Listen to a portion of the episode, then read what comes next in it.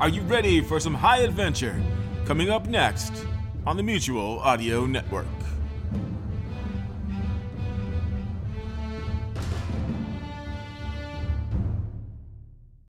The following audio drama is rated PG for parental guidance recommended.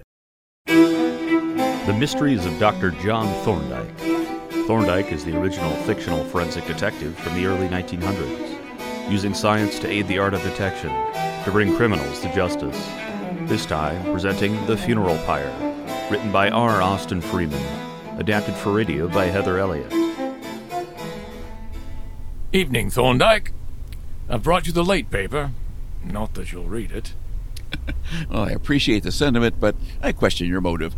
Newspapers are filled with sensationalized rubbish. Uh, what made you pick it up? Horrible discovery near Dartford. exactly my point. So, what is this discovery? About two o'clock this morning, a rural constable saw a farmer's stack of wood on fire. Since there was no danger of its spreading, and it was a loss already, the farmer agreed to let it burn out. At eight o'clock, the constable returned to check on the fire. And, um, he found human remains? Yes. How did you know? It wouldn't be an horrible discovery if it were a dead rabbit now, would it, Jervis? Uh, body was completely burned away, leaving only calcined bones. Was there anything to identify the body? A stumpy clay pipe with initials. It's assumed some tramp climbed up the ladder and made himself a bed with the hay the farmer used to cover the wood. Probably fell asleep with the pipe in his mouth and burned to death. Suffocated first by the smoke. A reasonable explanation, quite probable. I can see any one of three conceivable causes for a death like this Oh? accident, suicide, or homicide. I expect we can exclude suicide. It's difficult to imagine a person intentionally roasting himself. Well, for a good enough reason, he might. Suppose he took the poison first, knowing the flames would destroy any evidence. But that's all speculation. But fire? Uh, suppose he took poison first, knowing the flames would destroy any evidence. But that's all speculation. Well, then you'd like the paper tomorrow morning? No, but I am curious to see if there are any further developments.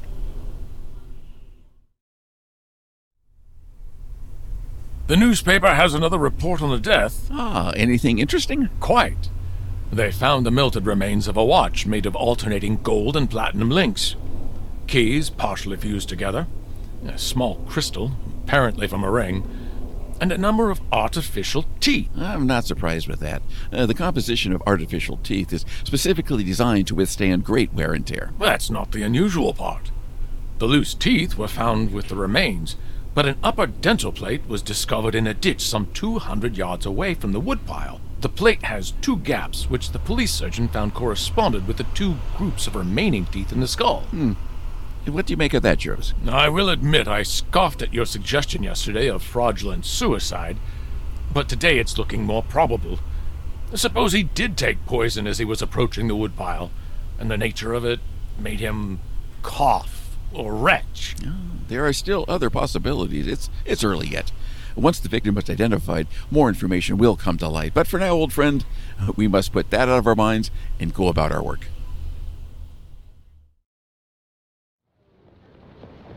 It seems we have company. Who? Up ahead, pacing like a caged tiger outside our door.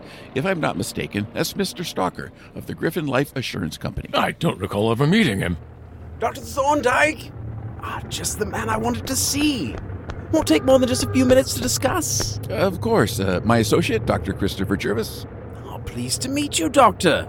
Now, you've heard about the man whose remains were found in that burned out woodpile? Well, it turns out he was an outside broker and a client of ours. They've identified the remains? Uh, Yes, just this afternoon. We've been in court all day. Mr. Reed has a life insurance policy for three thousand pounds. And when was it issued? Less than a year ago, as a single premium. So we stand to drop practically the whole three thousand. So, what is it you want to consult with me about? Isn't there something obviously fishy about the case? How the devil did a respectable city gentleman come to be smoking a pipe on top of a woodpile in the country at two in the morning? I do agree the circumstances are highly abnormal, but there's no doubt the man's dead. He's extremely dead. What point are you trying to raise? I'm not trying to raise any point. We would like you to attend the inquest and watch the case for us. Of course, in our policies, suicide is expressly ruled out. And if this should turn out to be such. What is there to suggest that it was? Well, what does there suggest that it wasn't? There's no use in discussing the matter when we know so little. I leave the case in your hands. Can you attend the inquest? I shall make it my business to do so.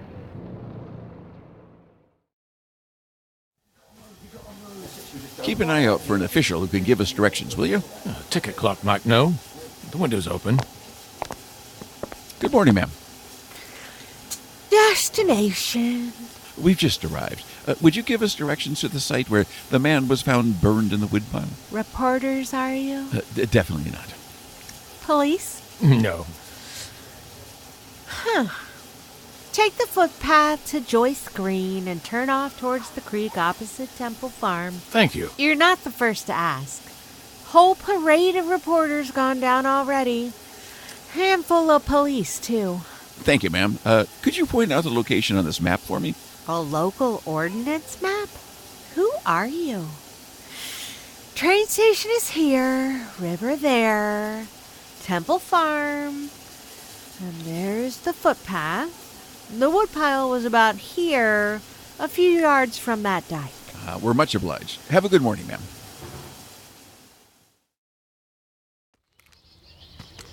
Our Mr. Stalker's question was not unreasonable. This road leads nowhere but the river. It does make me wonder what a city man might be doing out here in the marshes in the small hours of the morning. Yeah, looks like that cluster of people ahead is our objective. What is that? A shepherd's hut? Uh, too large for that. It looks to be a contractor's trailer, and the men are armed with shovels and sieves. Uh, they must be searching through the ashes for any other clues.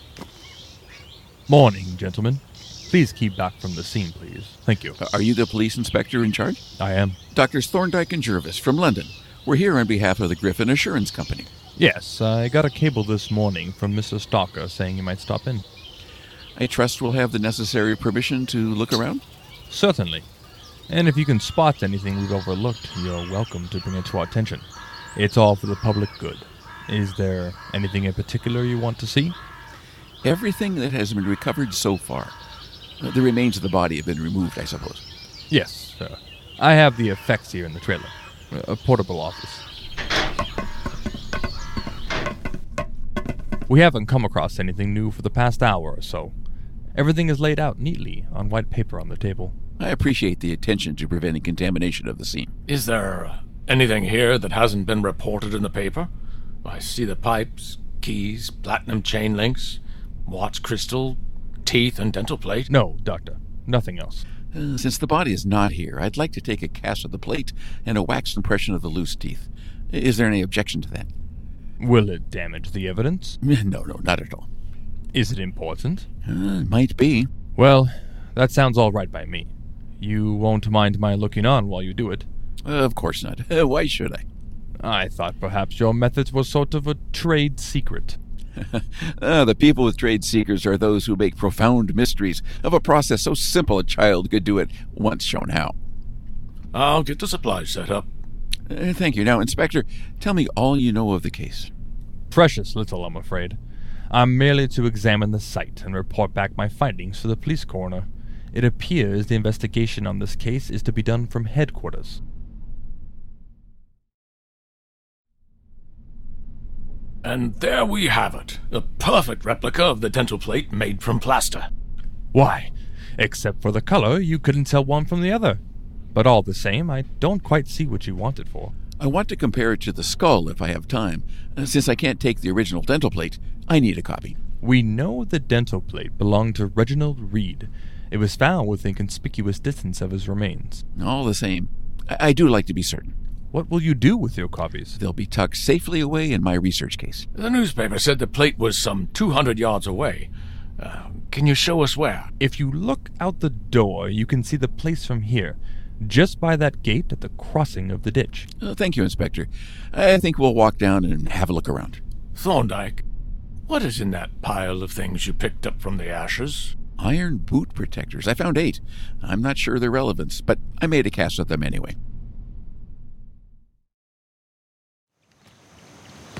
You will notice, Jervis, that this denture was picked up a spot beyond the woodpile. Farther from town, you mean? Yes, if it does belong to Reed, he must have dropped it while he was approaching the pile from the direction of the river. It will be worthwhile to see where he came from. I'm still bothered by him dropping the dentures. It must have happened when he took the poison, uh, assuming he really did poison himself. But I would expect he would wait until he was closer to the woodpile before doing that. Uh, we'd better not make too many assumptions while we have so few facts. Where have you put the ordnance map? I want to orient myself with the area. We are here. This gate blocks a bridge across the drainage dike, and, and the dike opens up into the creek about uh, three quarters of a mile further down. The question is did Reed come through the gate, or was he only passing by it? The probability is that if he came up from the river across the marshes, he would be on this side of the ditch and pass by the gate. And we'd better try both sides to be sure.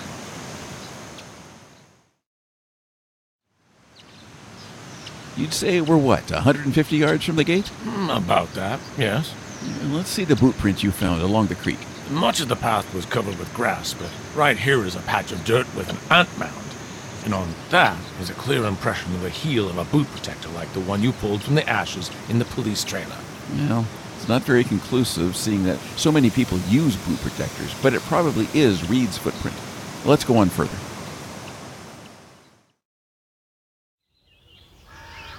Now you look at that. A section of path covered with mostly dried mud and dozens of footprints. Looks like a parade came through here. You're not far off. Sheep. But it looks to me that all of the human footprints were produced by only two pair of feet. This seems to raise an entirely new issue. It does. We must proceed cautiously. Here are two sets of footprints.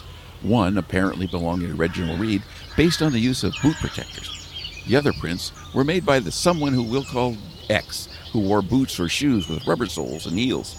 We need to compare these prints with the casts you made of the boot protectors. Excellent. You do that, and I'll keep looking.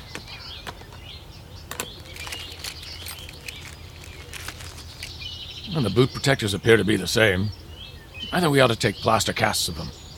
Excellent idea. You do that, and I'll make a careful drawing of the whole group to show the order of imposition.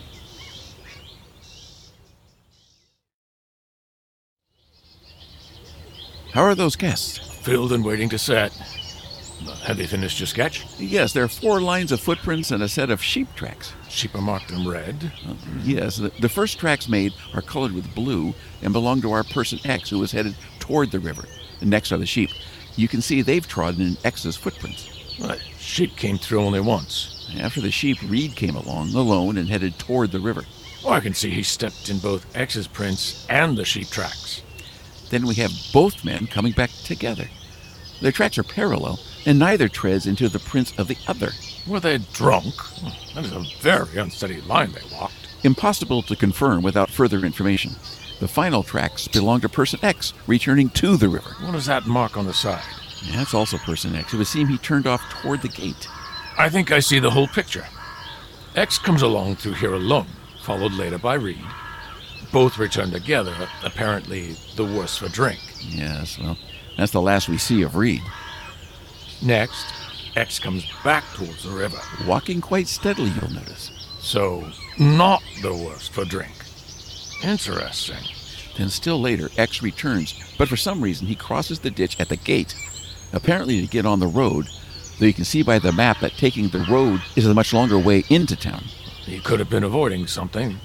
Or someone. I think we'd better get on and see if we can discover the point from which these men came and left. Did you notice up ahead what looks to be the mast of a small boat standing above the marshes? Yes, it could be a possible meeting spot.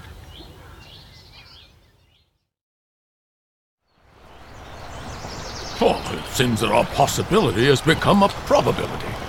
The mast belongs to a small yacht. With the name Moonbeam freshly painted on the bow. Quite a number of footprints in the bare earth. They look to belong to both Reed and X. I wonder which one of them was the owner of the boat.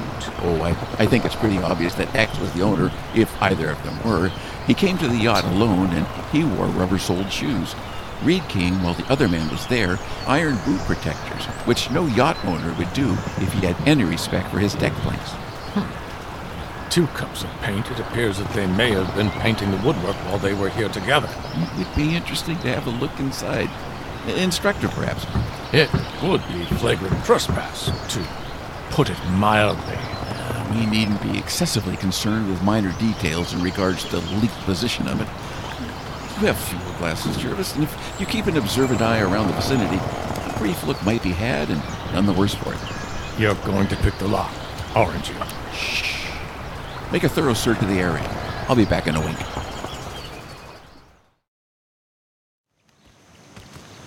There wasn't much to see inside the yacht, but what we did find is enlightening. One bunk obviously slept in, and the other without bedding and sat upon by a second person. Absolute squalor everywhere around the cabin.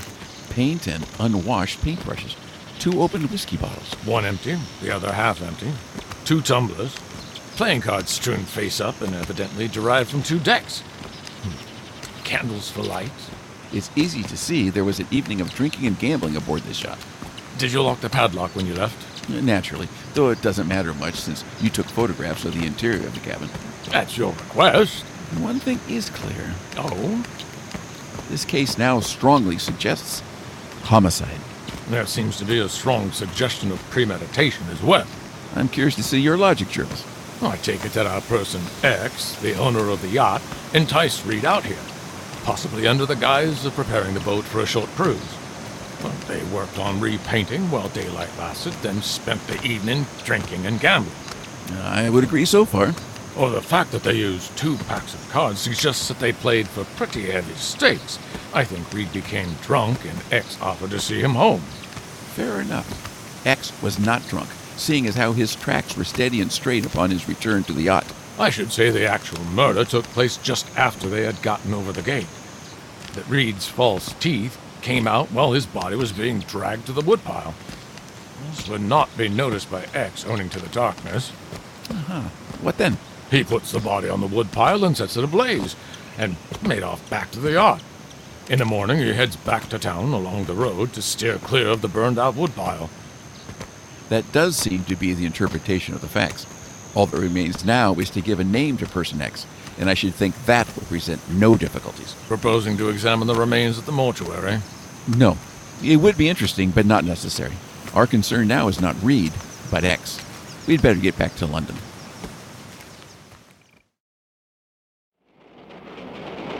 Newspaper has another report on the Reed case. Anything of interest? Actually, yes. It seems Reed was a member of the firm Reed and Jarman, outside brokers, and now it's come to light that his business partner Walter Jarman is also missing. Is that so? No one has been to the office this week, but the caretaker states that on Monday evening at about 8 o'clock, he saw Mr. Jarman let himself into the office with his key. And the burning wood pile was discovered at 2 Monday morning. Go on, Charles. It appears that three checks payable to the firm and endorsed by Jarman were paid into the bank. And which bank? Patmore's. They came by the first post Tuesday morning. It also states that Tuesday morning, Jarman purchased a parcel of diamonds just over a thousand pounds in value from a diamond merchant in Hatton Garden, who accepted a check as payment after telephoning the bank. Then what is the concern with the checks? It appears that Reed and Jarman visited the bank together the previous Saturday morning and withdrew in cash nearly the entire balance of the business account. They left 32 pounds at the bank. What of the other two checks? The balance of the two checks John deposited equaled the total of the check he paid to the diamond merchant. I expect there will be some interesting disclosures at the inquest in any case. And does the paper give the date for that? Yes, the day after tomorrow in Dartford. I assume the identity of Person X is no longer a mystery.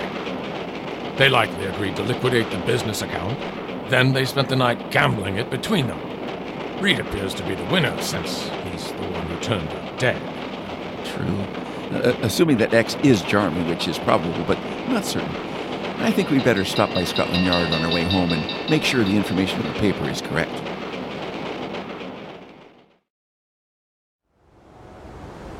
Fortune favors us, Thorndyke. Superintendent. Woodpile case? Yes, that's correct. Naturally, Your Honor. We've come around to verify the facts given in the evening paper. Have you seen the official report? Yes, and you can take everything from the paper as correct. Anything else? I'd like to look over a series of checks drawn by Reed and Jarman's firm. Of course you do. The last two aren't accessible, I suppose. No, they're at the bank and we can't inspect them without an order from the court. Any others that might be in the firm office? I think you can see those. Are you headed there now? Yes, we are. I'll come along if you like and have a look around myself. Our people are in possession of the office.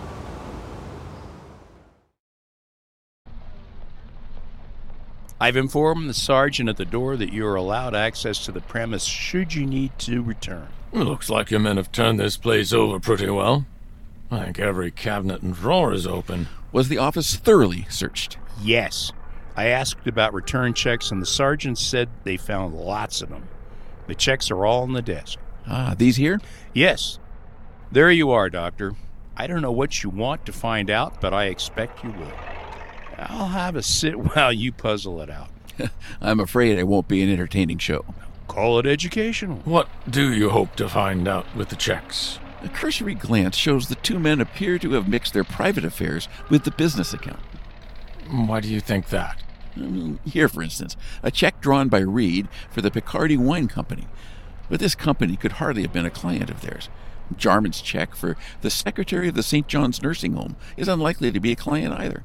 I suppose if money was tight. Unlikely. There are two other checks written out for professional men, and all four in question have been written for an even amount of guineas, whereas the business checks are in uneven amounts of pounds, shillings, and pence. Let me see those checks. Yeah, here they are. I think you're right. They carried out their business in a very casual manner. Just look at those signatures. Never twice alike. The bank hates that sort of thing. A man who varies his signature is asking for trouble. Well, I'm very much obliged to Miller. Seen all you wanted? Yes, thank you so much. I should like to know what you have seen. I don't see how the checks are important to the case. They're not, not directly at least. They do help us understand the character of these two men and their relations with each other. And that's important? I believe it may be very important when we come to the inquest.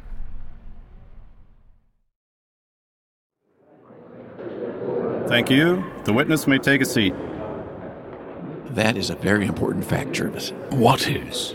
The local dentist testifying that the dental plate belongs to the deceased without a doubt. It's an indispensable link in the chain.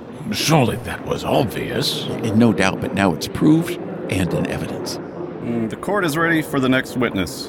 Mr. Arthur Gerard, please approach the bench. Yes, sir. Now, Mr. Gerard, it was on your information that the identity of the deceased was established. Yes. I saw in the papers the description of the items found in the ashes of the woodpile and recognized them as Reed's. Uh, please explain. I knew the deceased quite well and had often seen his peculiar watch chain and the crystal on the watch.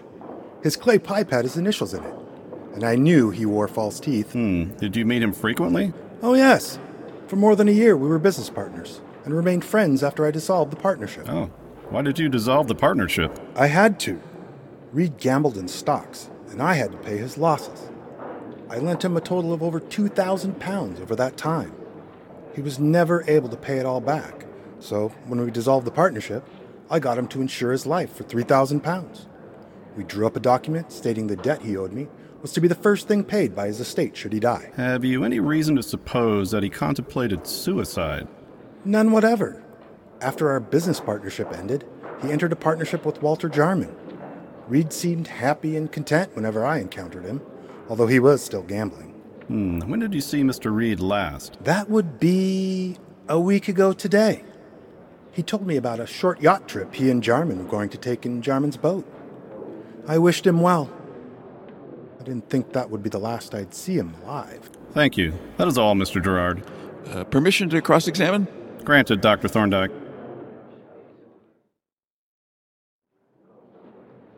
Mr. Gerard, you spoke of a yacht. Do you know what her name is and where she's been kept lately? She's called Moonbeam. I believe Jarman kept her somewhere in the Thames, but I don't know where. About Jarman, what do you know of him as to his character, for instance? Oh, I knew him only slightly. He appeared to be rather indulgent. Drank a good deal, I should say, and I think he was a bit of a gambler also.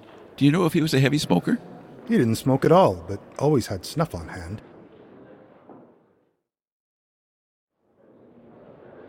Would Dr. Thorndyke like to cross examine the office building manager? Yes, please.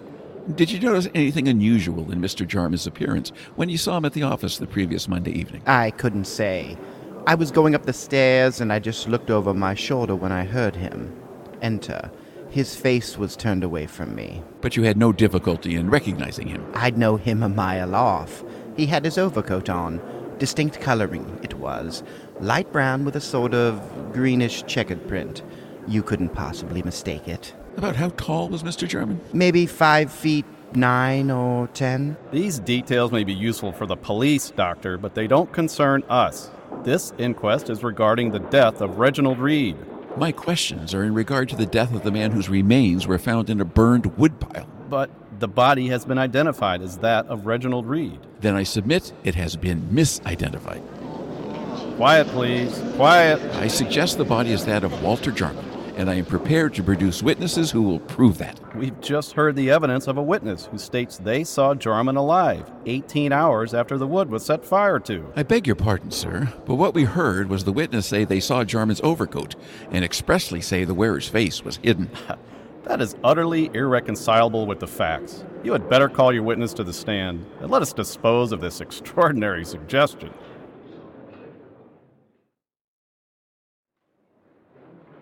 Thank you, Mr. Darton. Dr. Thorndyke, you may proceed. What is your occupation, Mr. Darton, and how are you acquainted with Walter Jarman? I'm a dental surgeon. A little over two years ago, Walter Jarman was under my care. I extracted some loose teeth from both jaws and made him two denture plates, an upper and a lower. Can you identify those plates? Yes. I have with me the plaster model on which I made those plates.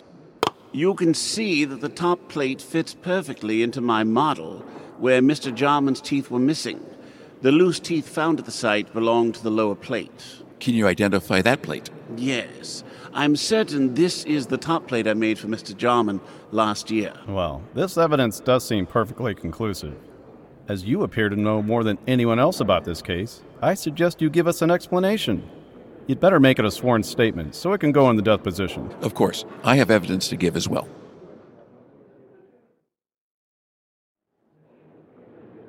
Thank you, Doctor. You may now begin your statement. It struck me upon reading the report of the case that all the items found in the ashes were highly distinctive, had the initials of their owner, and were made of materials practically indestructible by fire. And this alerted you to something unusual? Well, yes. There was almost a suggestion of the body having been prepared for identification after burning. The moment I saw the dental plate, I knew there were grounds for suspicion. Uh, explain, please. The plate is clean and polished, but there were clay pipes found with the remains. Now, a man who smokes a clay pipe is not only a heavy smoker, but he also smokes strong and dark colored tobacco. If he wears a dental plate, that plate becomes encrusted with a black deposit. That's very difficult to remove. I see where your suspicion comes in. This plate has no trace of such a deposit. Since the police had determined the plate fit the skull, and Reed was a smoker, the plate was not his, which meant the skull was not Reed, nor the body. Mm, the watch chain and pipes were Reed. Ah, conveniently so. It became clear to me the body was intended to be identified as Reed. But why? Ha, the life insurance. Someone had 3,000 pounds to gain with Reed dead. Have you formed any opinion as to who that person was? Yes, I have very little doubt that he was Reginald Reed. But we've heard in evidence that it was Arthur Gerard who stood to gain the life insurance money. Precisely. Where is Mr. Gerard? I requested a police inspector to follow him should he leave and to not lose sight of Mr. Gerard. Then I take it you suspect Gerard of being in collusion with Reed? I suspect Arthur Gerard and Reginald Reed are one and the same. What? Where did the building manager go? Here, sir. What do you say? Was that Mr. Reed who gave evidence under the name of Gerard? I should say not, unless he was in theater makeup. Mr. Reed was clean shaven, with no distinguishing features, and English. But Mr. Gerard was Irish, wore a mustache, had a large mole by the side of his mouth, had bushy eyebrows, and wore glasses.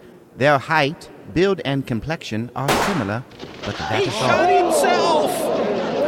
Case dismissed until I can speak with the police.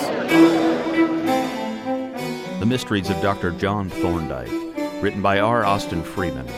Adapted for radio by Heather Elliott. Starring Dave Johnson as Dr. John Thorndyke. Roy Nessel as Dr. Christopher Jervis. Also in the cast were Philip Colo Catronis as coroner, Roberto Castaneda as Arthur Gerard, Travis Remy as police inspector, Jim Galan as Superintendent Miller, William Mask as Anthony Stalker, Brian Grote as building manager, Pete Lutz as Peter Darton, and Janine Falk as ticket clerk. I'm your announcer, Ryan Barker. Sound design and dialogue editing, Jay Charles. Directed by Janine Falk. Produced by Joseph C. McGuire. Recorded in partnership at KSVR Studios in Mount Vernon, Washington, with financial support from Kim Abbey, members of the RTP Repertory Company, and Soundly, the sound effects platform. You can find this and other series at podcastplayhouse.org or wherever you get podcasts. This was a Radio Theater Project presentation.